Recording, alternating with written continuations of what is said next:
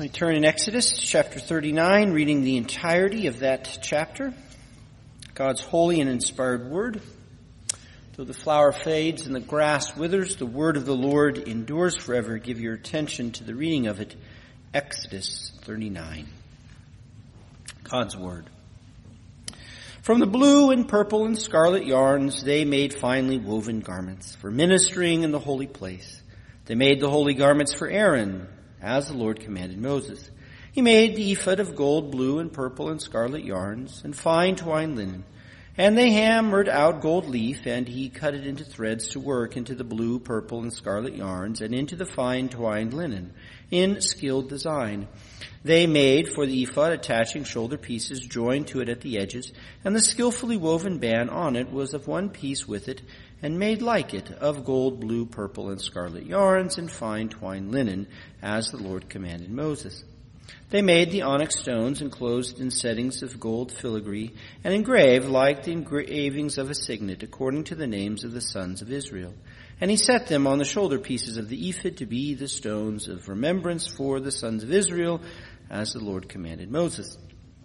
He made the breastpiece in skilled work, in the style of the ephod, of gold, blue, and purple, and scarlet yarns, and fine twined linen. It was square. They made the breastpiece doubled, a span in its length, and a span its breadth when doubled. And they set in it four rows of stones. The row, uh, a row of sardis, topaz, and carbuncle was the first row. And the second row, an emerald, a sapphire, and a diamond. And a third row, a, a third row, a jacinth, an agate, and an amethyst. And the fourth row, a beryl, an onyx, and a jasper. They were enclosed in settings of gold filigree. There were twelve stones with the names according to the names of the sons of Israel. They were like signets, each engraved with its name for the twelve tribes. They made on the breastpiece twisted chains like cords of pure gold. They made two settings of gold filigree and two gold rings, and put the two rings on the two edges of the breastpiece. And they put the two cords of gold in the two rings at the edges of the breastpiece. They attached the two ends of the two cords to the two settings of filigree. Thus they attached it in front to the shoulder pieces of the ephod.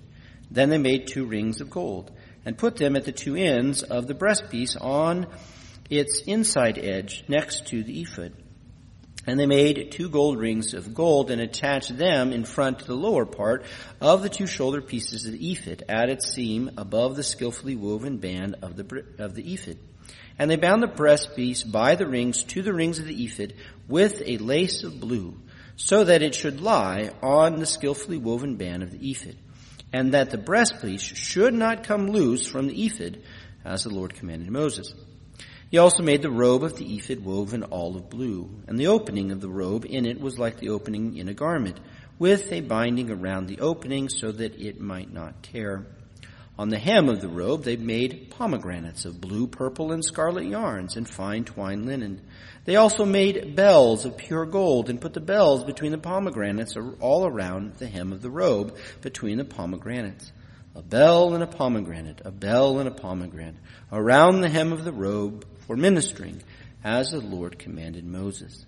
They also made the coats woven of fine line, Uh, of fine linen for Aaron and his sons, and the turban of fine linen, and the caps of fine linen, and linen, and linen undergarments of the fine twined linen, and the sash of fine twined linen, and of blue and purple and scarlet yarns, embroidered with needlework, as the Lord commanded Moses.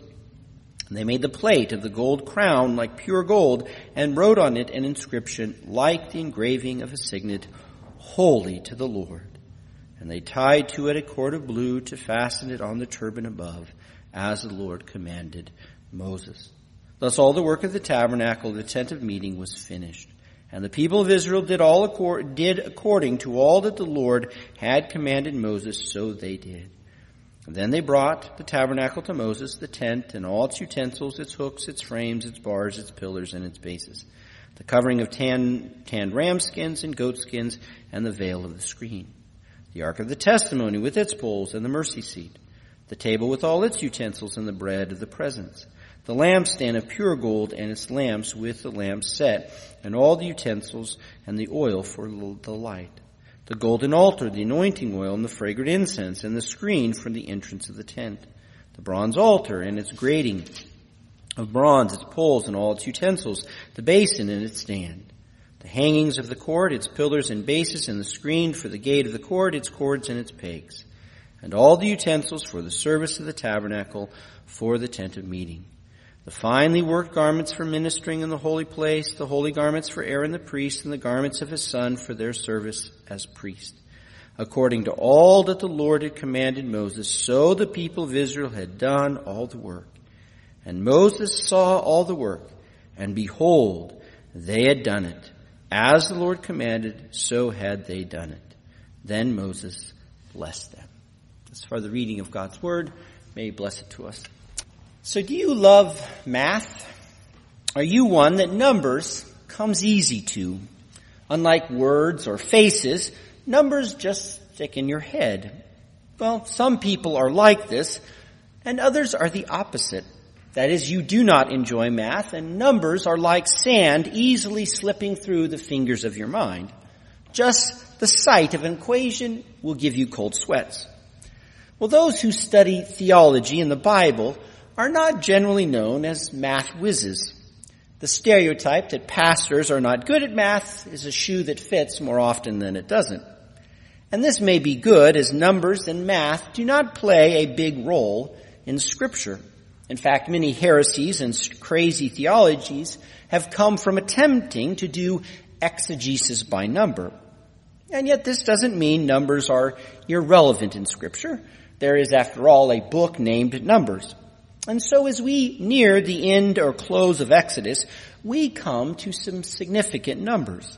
No algebraic or calculus equations are required, just some easy counting. But from the numerical pattern the Lord reveals the beauty of his glorious plan for his people, his true temple. So the main structure of the tabernacle was wrapped up in the previous chapter. But there's one more piece, which you might think really isn't part of the tabernacle, but it is essential to it. And this is the priestly vestments. If the tabernacle was a moving vehicle, the bronze altar is its engine, and the priest is the, is the captain. And the uniform of the captain must be just right. Thus it starts with the threads. From the royal and holy blue, purple, and scarlet, they made the vestments for ministering in the holy place, or the sanctum. And this line is packed with significance. First, these three colors belong to the most sacred parts of the tabernacle. From them were made the veil and the innermost layer of the tabernacle, which was too holy to be seen by the people. Second, these vestments are for ministering.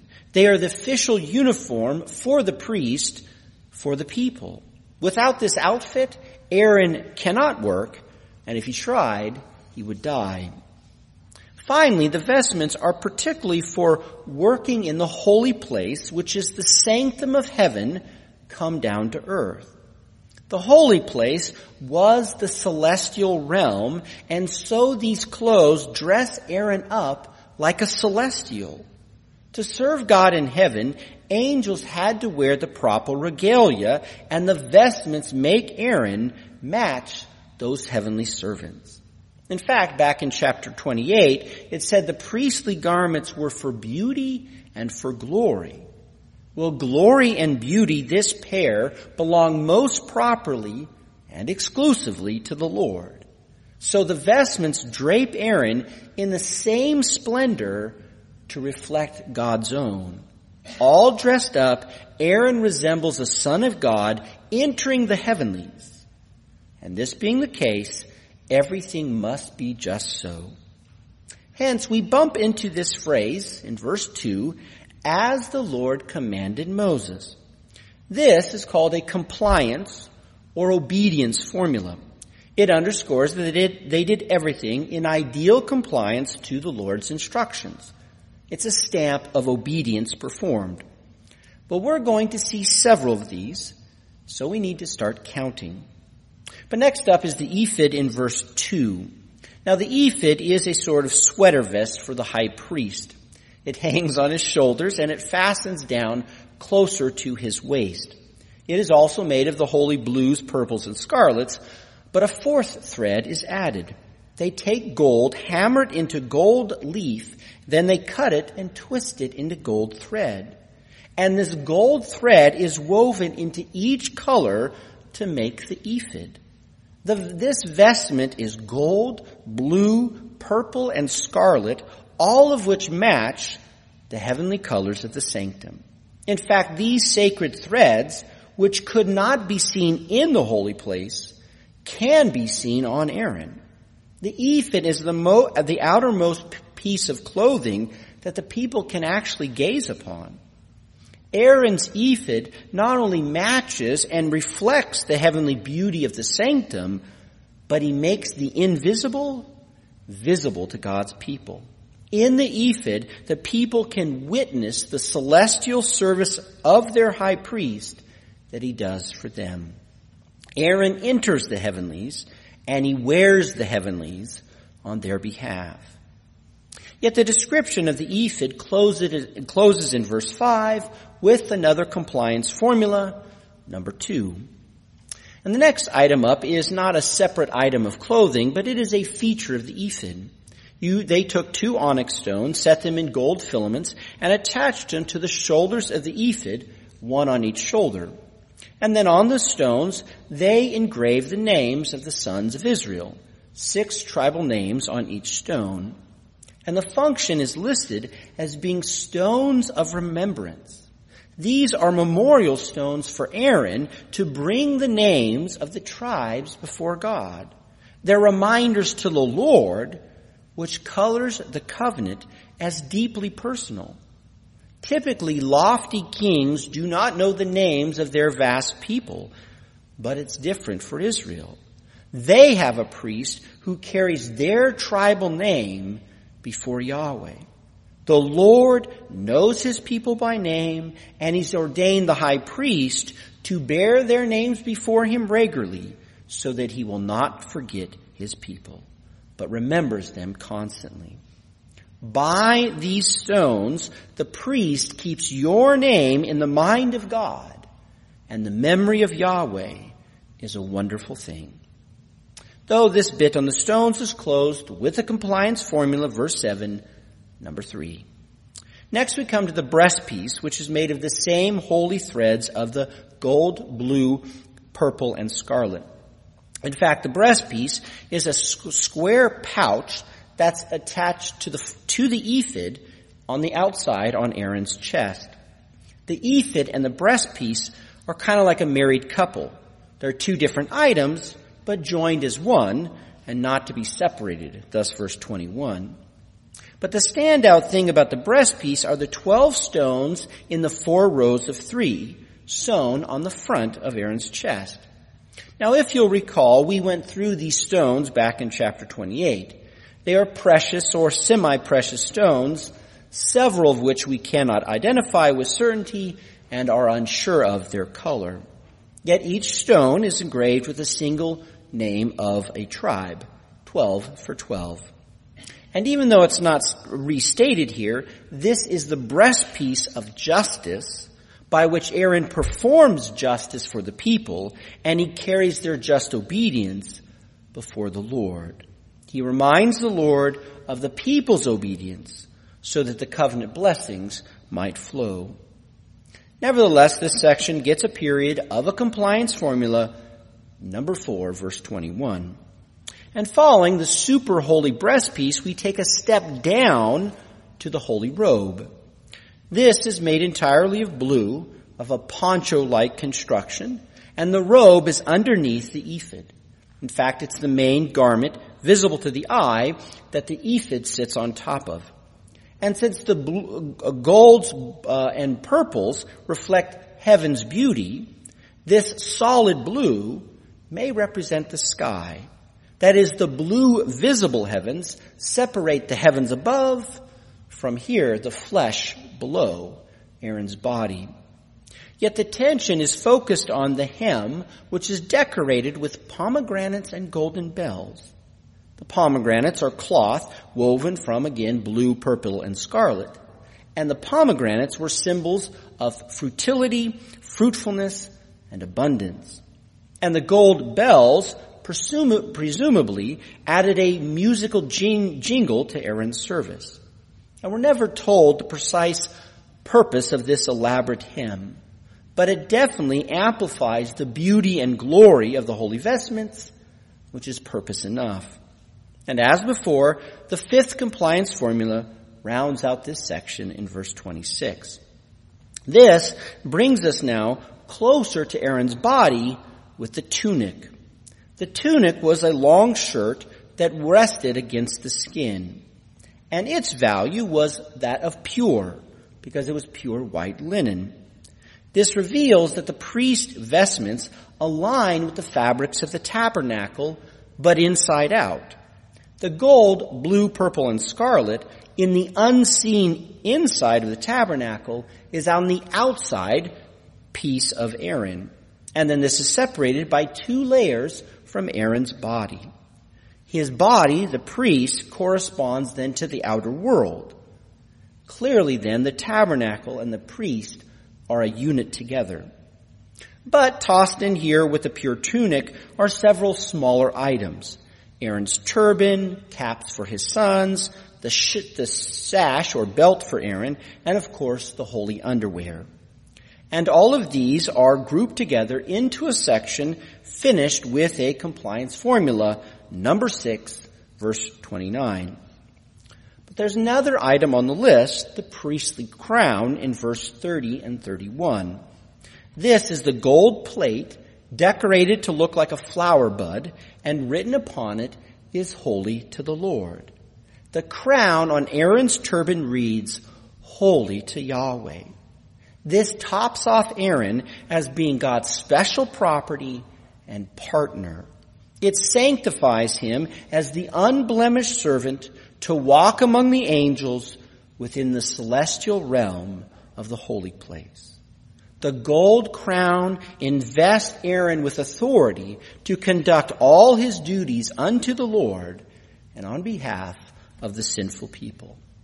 Being holy, Aaron can go where the people cannot go in order to obtain for them the blessings that they so desperately need. And stapled onto this report about fabricating the crown is another compliance formula, which in our counting is number seven. The full uniform of the priest and his sons is structured into seven sections, and each one is dotted with, as Yahweh commanded Moses. Everything was made with precise compliance to the plan and orders of the Lord. The holy threads of his sacred vestments are woven together then in righteousness. And with this exclamation point of obedience, it is finished, verse thirty-two. All the work of the tabernacle of the tent of meeting was finished. It was done, completed. With seven steps of obedience, all the work of the fabrication comes to an end. Indeed, if you think about it, so much has transpired since the work began. So many words and text has been used on the tabernacle. The Lord began his instructions for the sanctuary way back in chapter twenty-five. Then, with the golden calf apostasy, the whole project of Emmanuel was nearly aborted and trashed. But with the effective intercession of Moses, work was commenced in chapter thirty-five. And now, after seven obedient sections on the holy vestments of the high priest, the whole work is finished. And the finished line sentence even combines the two names of the sanctuary into one. Note it's called here the tabernacle of the tent of meeting. These two names are typically used separately as they communicate different aspects. Tabernacle means God's dwelling place. It highlights Yahweh re- residing among his people. The tent of meeting, though, refers to the Lord meeting and speaking with Moses. As the tent of meeting, it's the location of revelation of God's word and will. It's also the appointed place and time for worship. At the tent, the people come to meet with the Lord in worship and communion. And all of this is now finished. And to this finish line sentence is added an emphatic and expanded compliance formula. Israel did according to all the Lord commanded Moses, so they did. To the seventh obedient formulas for the vestments is added this emphatic one for the whole tabernacle. And our counting is not quite done yet. At this point, everything is made, but the tabernacle still has to be assembled by an elaborate sanctification ceremony in the next chapter. And to prepare for this, the Israelites now bring all the pieces to Moses. Like a long line of FedEx drivers, they deliver everything to the doorstep of Moses. And this delivery list begins in verse, begins in verse thirty-three. It's also divided into seven sections. There is the tabernacle with its layers, the ark, the table, the menorah, the incense altar, the bronze altar, the cord hangings, which add up to seven. We get a double seven pattern. Seven steps for the priestly vestments and seven pieces for the tabernacle brought to Moses.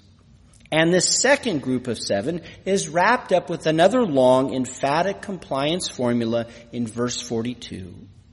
The second seven pattern is bookended by two emphatic compliance formulas.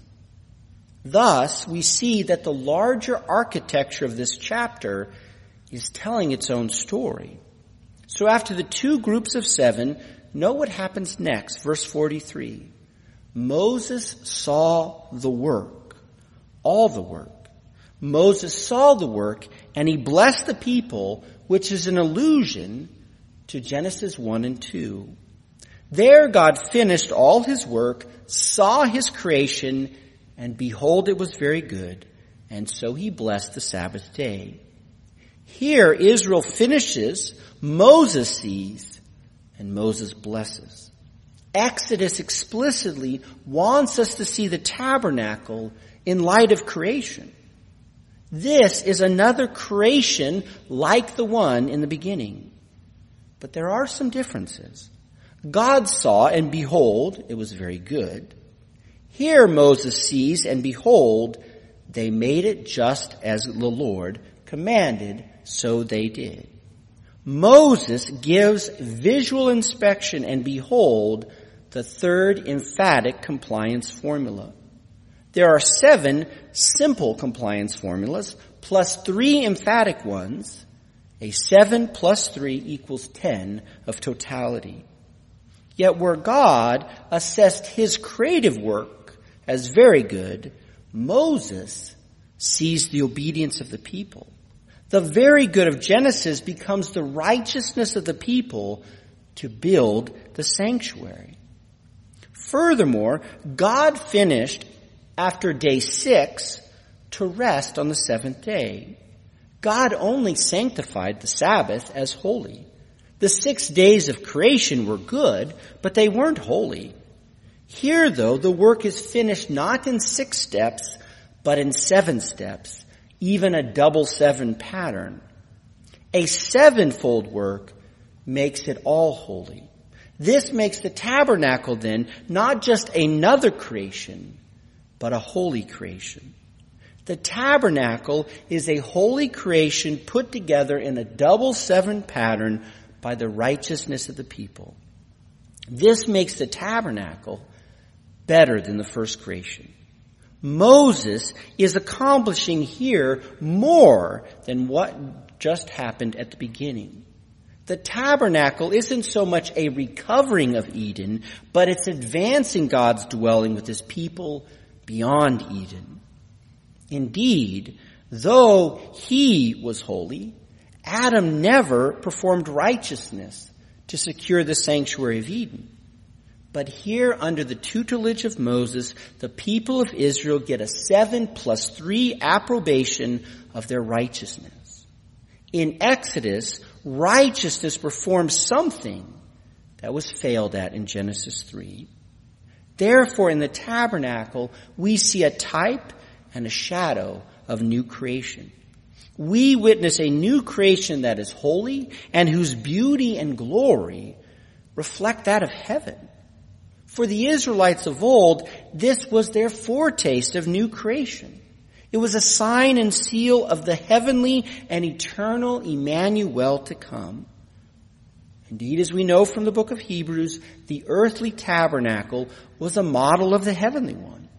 All its features and pieces of furniture were pictures of the greater things to come. And so from the vestments of Aaron, we are in the schoolhouse of the priesthood of Jesus Christ. The outfit invested the priest with worthiness to enter heaven and to minister there for a sinful people. In his vestments, Aaron was ascending on high to make intercession for sinners. And yet where this was graciously conferred on Aaron, our high priest ascended with his own worthiness for us. Being dressed up, Aaron also needed the blood to minister in the sanctum of heaven. And so our Lord ascended only after he first descended. To be like us, Jesus took on our humanity. He lived in the same dirt we, as we do. Christ, though, succeeded where all failed in sin. Then he shed his priceless and holy blood for your eternal atonement and redemption. Moreover, Jesus sprinkled his blood in heaven by the Spirit. He didn't purify an earthly building or tent. But with blood on the heavenly altar, he purified your heart. His blood sanctifies you completely, both your soul and for a new glorified body. And now that your saving priest is at the right hand on high, Jesus does something particularly wonderful for you. Christ performs a host of blessings for us, but one stands out in this chapter.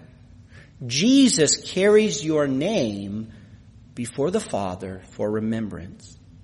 Jesus is the good shepherd who knows you by name and ensures that the Father never forgets your name.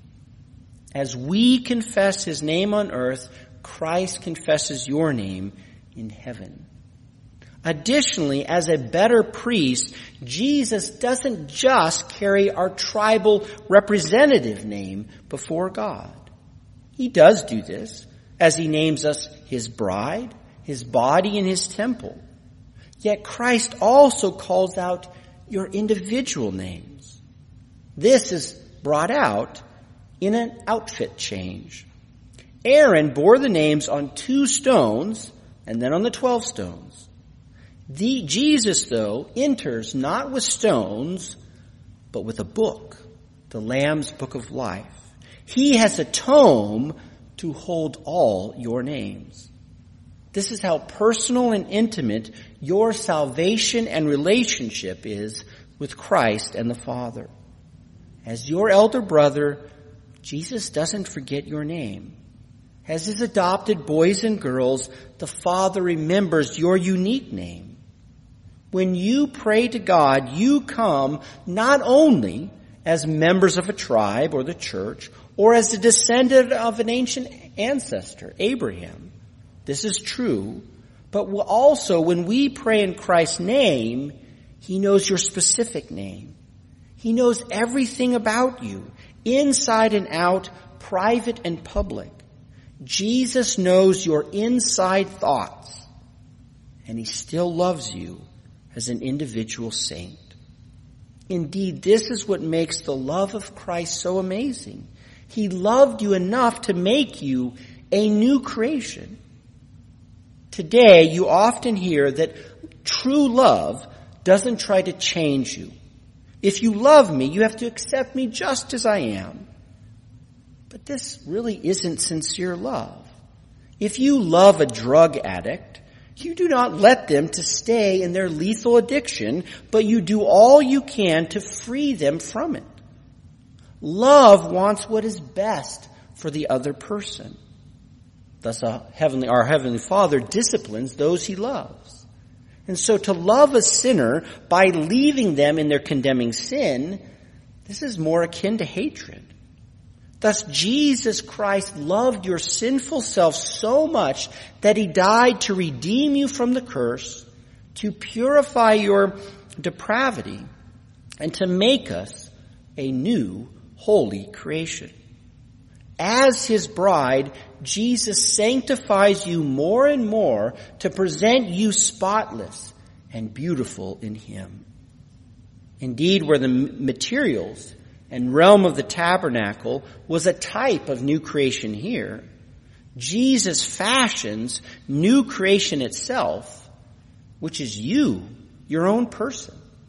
The church building is not creation, new creation, but all the saints in the church are. And where all our building projects, projects are imperfect, Jesus fashions you ideally after a double seven pattern. Sure, sanctification in this life is imperfect, but Christ is making you perfect in holiness. In death, Jesus will fashion your soul to be holy with him in heaven. And then in the resurrection, Christ will remake your bodies into blameless spiritual ones. And then we will hear that ultimate finish line of the tabernacle Emmanuel reality. For in the New Jerusalem, the Father will declare, "Behold, the dwelling place of God is with man." And on that day, we will fully know that Jesus is the author and perfecter of our faith. Jesus finished your redemption on the cross, and he will finish his new creation in heaven. Thus we live between the two finish lines of Christ. So may we keep our hope focused on the second, as we always remember the first. And may we will welcome the sanctifying love of Christ here and now, even though it comes with suffering. Indeed, may grace ever transform us after the image of Christ, so that we, with ever more sincerity and adoration, may worship and glorify our one God, Father, Son, and Holy Spirit. For this is our chief end. It's what we do now imperfectly, but it's one Christ is sanctifying us to do perfectly forever. May that day come quickly. Amen. Let's pray.